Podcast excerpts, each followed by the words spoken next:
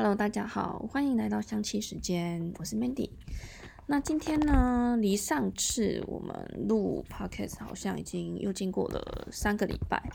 其实是因为我原本呢想说要帮大家呃念一点，就是例如说单方精油的资料，让大家可以在线上可以这样子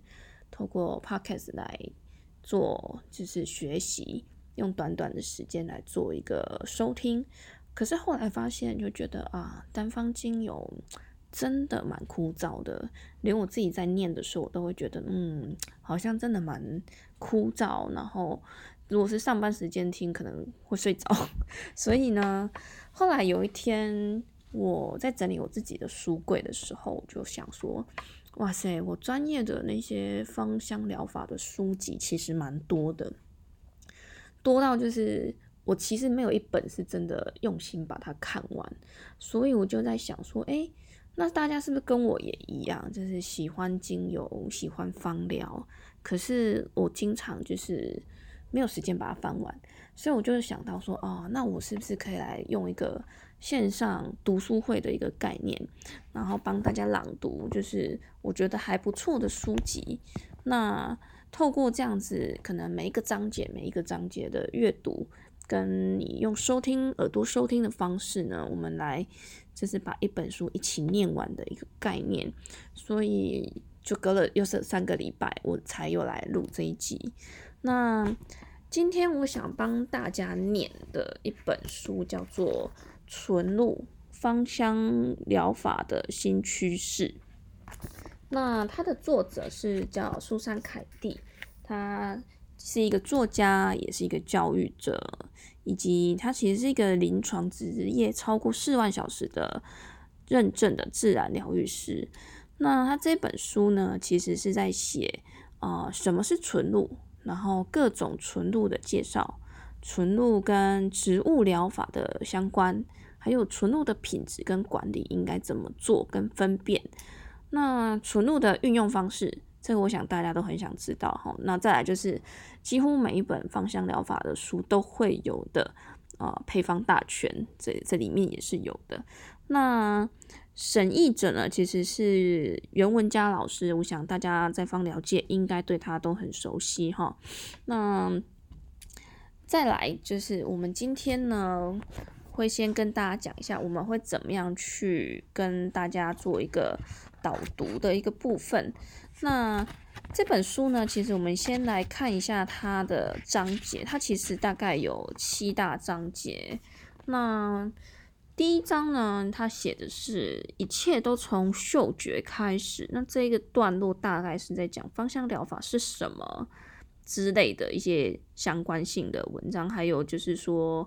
没有化学的制剂的栽种，也就是说。有机植物这一块，然后基因改造过的植物是什么等等的这些东西。第二章叫做万能之水，哈，它其实是在讲水质的重要性、水疗法，然后再来就是惰性储存容器等等，就是呃纯露要储存的一个罐子这样子，还有市场中现在纯露的状况。那第三章呢，讲的是纯露的简介。简单来说，就是纯露的档案啊，例如说艾草哈、啊、大西洋雪松啊、矢车菊、罗马洋甘菊这一些，它的就是纯露的资料。那接下来第四章，第四章会讲纯露的品质管理，那关键在 pH 值，还有它的过滤、过滤器的种类等等，后续的照顾跟包装。那再来第五章是纯露的应用，就是外用、内服，还有使用的一些禁忌方式、特殊族群的照护。这个其实在芳香疗法很常会聊到哈。再来第六章就是纯露配方大全，就是大家买书，就是芳香疗法的书里面一定都会看得到的一个章节，这样子。那我们先来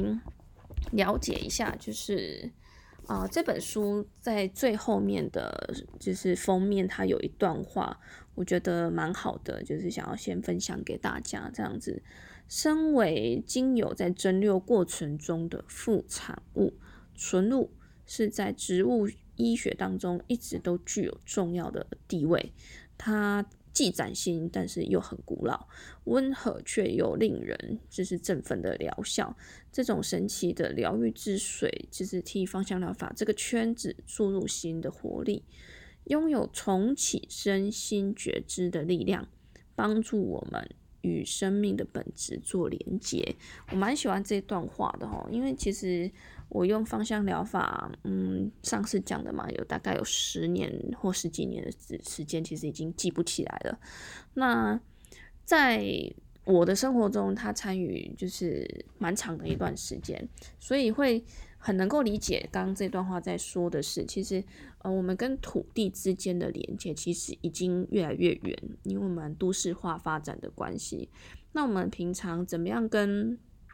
我们的土地跟我们的地球做连接，其实就可以透过精油或者纯露这些东西来帮我们做一个深度的一个身心连接。那你可以透过这些气味去帮你呃思考一下，就是当你吸进去这些气味，然后你去脑袋浮现的一些东西跟感觉，以及一些回忆这样子。所以我觉得这是一个。蛮有力量的一段话，所以想要先分享给大家。再翻到就是封面来讲，我们今天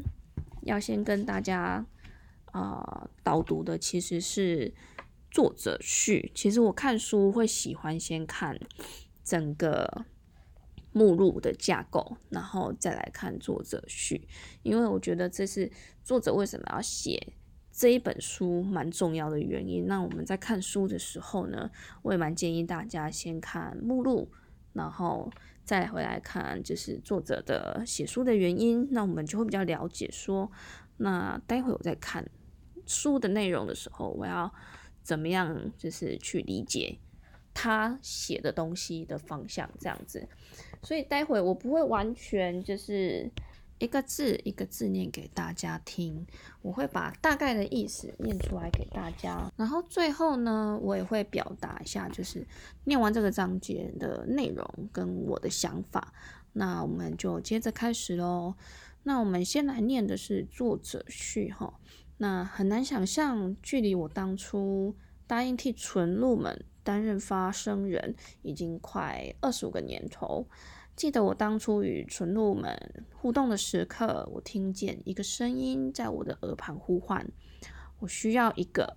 把我们引荐到世人面前，你愿意担任这个角色吗？”纯露的啊、疗愈潜力就是如此的明白，他们的声音和故事都需要被世人们听见。那当然，我的答案也是欣然接受了这个角色。我当时并不晓得那个决定。将如何改变我的生命？我的生命，还有那些芳香植物的种植者、那蒸馏者、使用者，还有贩售者的生命，也就是整个纯露的一个生态圈里面的参与者，这样子，以及最终呢，延伸到整个芳香植物萃取业界，从芳香疗法到化妆品到药品界的影响。这些年来，得知世界各地的人们都如都认识、懂得使用以及欣赏纯露的神奇疗愈的力量，这样子，甚至看到科学研究人员在发表同行评审的文章时，把这本书列在参考书目中，这个都让我感受到非常的谦卑跟感恩。这一切都远超过我当初最疯狂的想象。但植物们早就明白，纯露一直是植物医学中重要的一部分，它只是需要有人去替他们传递这个讯息。那到了二零二零年，啊，这本书讲一下是二零二零年初的哈，所以它刚好提到最近就是也很严重的 COVID-19 这样子。好，那我接着念哦。如今到了二零二零年，由于全球就是新冠肺炎病毒的大流行，我们当中许多人都只能坐在家里，在封城或者保持社交距离的要求下，纯露变得比以往的任何时候都更加重要。这个病毒是人类对自然及地球造成环境破坏的直接结果。事实上，气候危机对我们的健康威胁比病毒还要大得多。我们对于自己的行为以及所造成的损害，却都心知肚明，但是却选择忽略。这样的情形已经持续了太久了，但这正是这次大流行让我们停了下来，一个被迫静止跟反思的时期。我们马不停蹄的生活瞬间就进入了一个停顿点，这是一个我们可以反思的时刻。呃，更重要的是，这是一个让我们重新评估究竟什么才是对我们的生活、身心健康以及幸福快乐真正重要的时刻。显而易见的是，我们都非常想要，也同时需要去改变我们的生活方式，跟改变我们的世界。对于那一些与植物一起工作，或者是靠植物为生的人来说，这是我们必须破釜沉舟去克服的事情。我们没有的选择，而且必须做出不可反悔的承诺，去保护、维持并修复大自然中与居住在这个星球上的植物。芳香疗法。在所有的植物药方的形式中，是足迹最多且环境影响最大的，而我们已经忽略了这个影响太久了。有趣的是，领导活动的都是这个产业中规模最大的公司，从香水到化妆品公司，早些年前啊，这些大公司就已经意识到。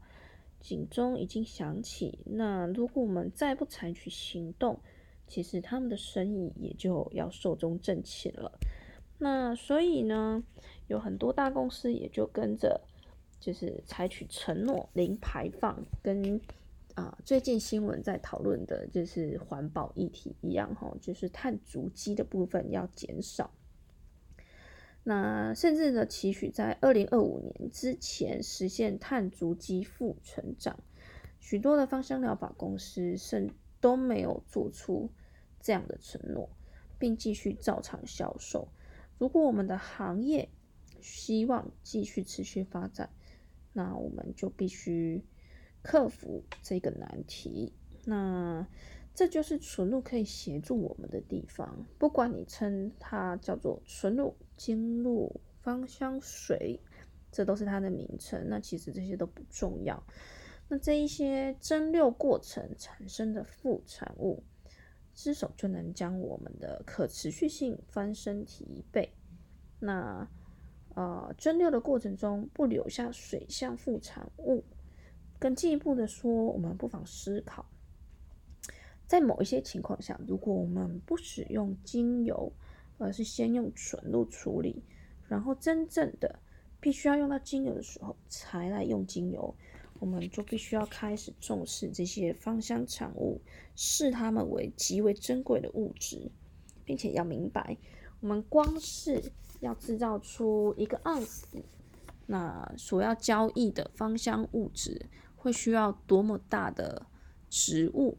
那所以使用纯露其实可以减少我们碳足迹至少百分之五十。那这个本身其实就是一个非常环保的一个行动。纯露实在是非常强大，经过二十五年的运用，他们仍然一直持续向我展示崭新且令人振奋疗效作用。例如说，胡萝卜籽 控制幽门杆菌造成的疼痛及症状。格陵兰喇叭茶纯露加上肉桂纯露可以改善糖尿病。那甜蕨纯露用于关节炎，以及沙棘沙棘纯露清除小型皮肤癌。他们仍然有好多好多要教给我们的知识，而且现在还出现很多新的令人振奋的纯露。这几年都是这个都是我们这几年无法想象的哈。那。但在商业层面来讲，纯露也成为人们关注的焦点。当化妆品公司开始在美国使用纯露进行有机宣称时，就成了一个蛮大的问题。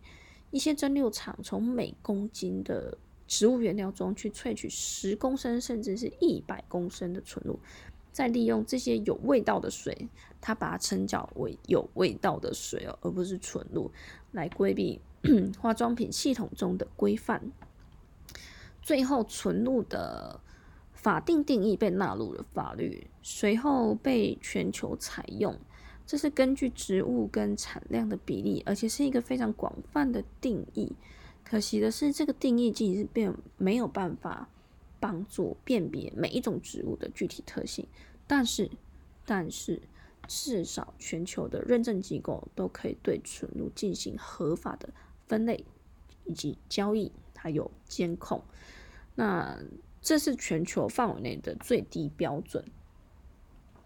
纯露的蒸馏过程中，那你可以从一公斤的植物的材料去萃取一公升的纯露，这个是我最希望的标准。那能够根据每种植物的化学成分，可以再制定出更复杂的定义。但是因为国际法规为了方便行事，必须化繁为简，所以一比一是公认的标准。这也至少是你应该跟你的供应商要求的最低标准。那纯露延伸出来的另一条故事线呢，是人们意识到自己动手纯蒸馏纯露很有趣，而且市场上已经有很多家庭式蒸馏设备可供使用。蒸馏器材中最重要的部分，其实并不是用来装纯露的蒸馏槽，而是冷凝器。许多纯露蒸馏炼金术都发生在这一小段里。啊、呃，许多造型非常漂亮的小型铜制蒸馏器，都是为了蒸馏酒或酒精而设计。冷凝器浸泡在冷水中，紧密缠绕，刚硬的铜管，没有任目前目前没有任何工具可以清洁它。但是你还是得清它，除非你打算。一步蒸馏器永远只蒸馏单一的植物，没有要蒸馏其他的植物。但如果你是想要纯萃取物，无论是精油或者是水，蒸馏器的任何表面上都不得不得残留任何其他植物材料，否则你的新蒸馏产物就会受到污染。啊、呃，稍微用脑袋思考一下。你就会知道我在讲什么。那我曾经遇过一个商业规模的蛮大的一个蒸馏商，吹嘘说他已经十年没有清洗蒸馏设备喽，而且它的冷凝器很容易清洗，是直式的那一种哦。想一下，十年没有清洗，跟十年没有洗锅子好像有点像哈，嗯，蛮蛮不舒服的。那。蒸馏呢是一种艺术形式，这门科学之所以没有出书教授的原因，就是因为大师们呢其实都是透过口头传达此项技术的一个传统。那从前辈们的手中承传了这门技术，就像古代的炼金术师一样。呃，一直守护其中的奥义，这就是世界各地许多酿酒大师传承手艺一样，并不是每个人都有办法，呃，有耐心对于细节的注重，以及对于这门艺术能够产生共鸣的大师的。而我只想从大师那里购买 我的植物萃取。然后我们讲的是健康的产品，交叉感染的产品可能会导致严重或者是潜在的危险副作用，所以买产品的时候要选择就是有商誉的商家，这个很重要哈。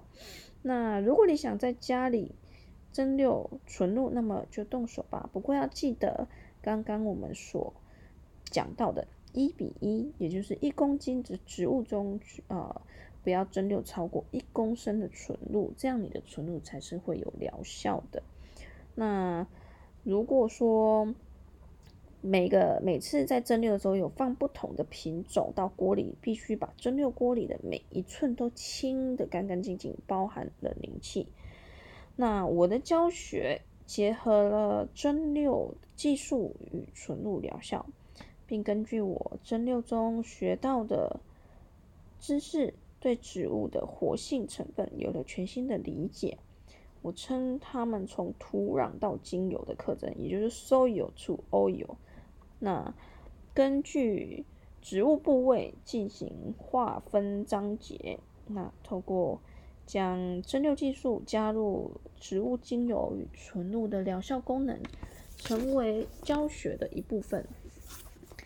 学生可以用前所未有的方式，那获得对植物真正本质深刻而内化的理解，并与之连接。那我常常都在说，我为植物工作，他们教导了我，他们想说的，以及我心里永远存在的感激着这些植物。过去几年中，我非常高兴在台湾这个美丽的岛屿参观与教学，有几件事让我就是印象非常深刻，其中两点最特别。第一点就是亚洲的许多学生都拥有非常高的芳疗教育水平。第二，你们对于生物动力农法有极大兴趣跟极大的动力实践。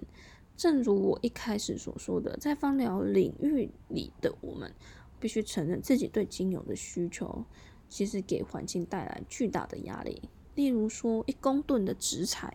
我只能产生两百五十毫升的精油。可想而知，我们要耗费多少的材料才能拿到这两百五十毫升的精油？那我们地球就这么多的面积，这么多的容量而已。那所以我们在用精油的时候，其实是真的要心存感激哈。那每个人都想要确保自己的供应商，还有在务农时可持续性的生产的实践事情上。那转向生物动力农业发展呢，不仅代表对地球跟植物的承诺，同时也对产品及终端用户的承诺。那得知台湾在这个方面呢，就是有正正成长，那其实是蛮令人开心的哈。最后谈到市场上许多新的纯露，如今我们好像都会把任何东西蒸扔进蒸馏锅，那。都把它的产物称叫做纯露。那即使这些是正确的被萃取出来了，可是我们又怎么知道它的功效呢？我花了五年多的时间来整理本书中的知识，许多人和植物都成了我的研究对象。我必须制定一种方案来测试纯露的潜在效果，然后正确以及确定出它全部的疗效。那这周至少需要三个月到半年的时间之久。该方案要求在规定时间内开立的剂量外用并内服纯露，测试者还都必须要记下够多的详细记录，每记录一次观察到的变化。再者，为了证明安全性以及有效性，测试时间一定要够长，有些时间适合每天。使用很长一段时间，而另一些的则并非如此。如果我们要推广纯露治疗用途，就必须百分百的确定品质以及功效，还要确保其最终的安全性。测试者还必须要愿意将这些物质放在人体全面的各个部位上。有时候，当实施啊，纯露与黏膜的时候，某些脆弱的部分，其戏剧化的治疗效果，往往会令人大吃一惊。我一直想象会有一个全球性的纯露测试团队一起工作，大家比较，并且笔记，并且建立广泛的知识体系，造福植物与人类。事实上，我第一次教导这个方案，其实就是在台湾呢。二十五年后，我对这些神奇物质的热爱与热情丝毫没有减弱。随着我们进入二十一世纪，我相信纯露作为治疗媒介以及保护环境手段，比以往的任何时候都越来越重要。那对于第一次发现本书的以及纯露的人们，我也很感谢你为即将开启的神奇康复之旅敞开心胸。这些植物有很多知识要教给我们。当整个地球都停下来呼吸，面对病毒时，我们有机会重新考虑如何向前走。当然，植物的愿望是我们对待它们的纯露。要对待其效用更为斩钉截铁的精油一样，我们可以看到的是，世界上许多女性领导人如何有效、迅速且控制了疫情的爆发。我们也意识到了二十一世纪的女性的新力量，纯露女性层面的特质也将有助于带入我们到下一个十年以及新的未来。那。我们先把作者序念到这里。嗯，其实从这边我就有有几个点，其实我也蛮想要跟大家分享一下。其实我呃，在不管在美容或者放疗业界工作十六年。那可是我的成长背景，其实是在一个非常乡下的一个地方，就是大自然的环境中长大这样子。我的家庭呢，其实也是在种植水果的。那我爸爸妈妈其实已经种植水果大概三四十年了。每次啊，我只要跟他们到山上去，我就会觉得哇，人真的很渺小诶。其实，在大自然之中，它冥冥之中有一个。呃，运作的一个规律，其实人如果一直去破坏这些东西，其实最后你就会发现，呃，这次 COVID-19，我不管它怎么来的，其实它都给我们人类一个很大的一个警告也好，哦、好启示也好，让我们大家不得不真的就是停下来。你看到现在已经三年了，加上最近疫情大爆发的情况下，大家其实都会有点害怕。人跟人之间也保持了一个蛮大的距离，所以变成说大家也不能常常回家看家人啊之类的。可是当我们静下来的时候，你会发现，哦，我好像其实没有那么多需求，一定要用到那么多的资源，或者是我们是不是日常太过浪费大自然的资源？我们在用水上面，在饮食上面，是不是都？太远离地球跟土地了，我们有多久没有去嗯亲近土地了呢？在尤其在都市的生活，像我是生活在台北，那我就会觉得啊，我好像离我小时候生长的那种环境，其实是真的太遥远了。每当我回去到乡下的时候，我都会觉得我的身心灵都很开心，只是 那是一种由衷的开心，不知道为什么。就是内心会有一种很舒服、很舒服，然后会一直想要留在那个地方的一种状态。加上现在其实资讯发达，其实我也蛮建议大家，就是有空可以呃放下你的手机，放下你的电脑，去郊外踏踏青，跟植物、跟土地多多接触，你就会去让你的身心状态其实很快速就可以恢复到一个。平衡的状态了。那接下来我们还会在下礼拜为大家导读第一章。那如果你们呃对文章的内容有什么想法，也都可以留言在留言区给我。那录音的品质呢？那我想等到我录到十集以后，都固定的上上了节目。那我觉得我或许可以来做一下更新我的录音录音的一个那个品质跟设备。那还有要提醒大家，呃，不管你在看所有的资料以及听所有的资料，芳香疗法也好，营养学也好，不管你接触到的任何资讯，其实都要保持一个，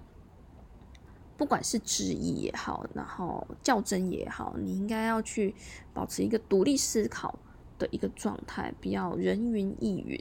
那我觉得这是很重要的。也就是说，我们在看这些书的时候，你不能百分之百就是把它刻到你的脑袋里，然后完全没有反驳，完全没有思考。你可能要去思考，诶，每个人的身体不一样，是不是这个东西也适合我？所以要记得，就是记得独立思考很重要哦。那我们今天节目就到这边，拜拜。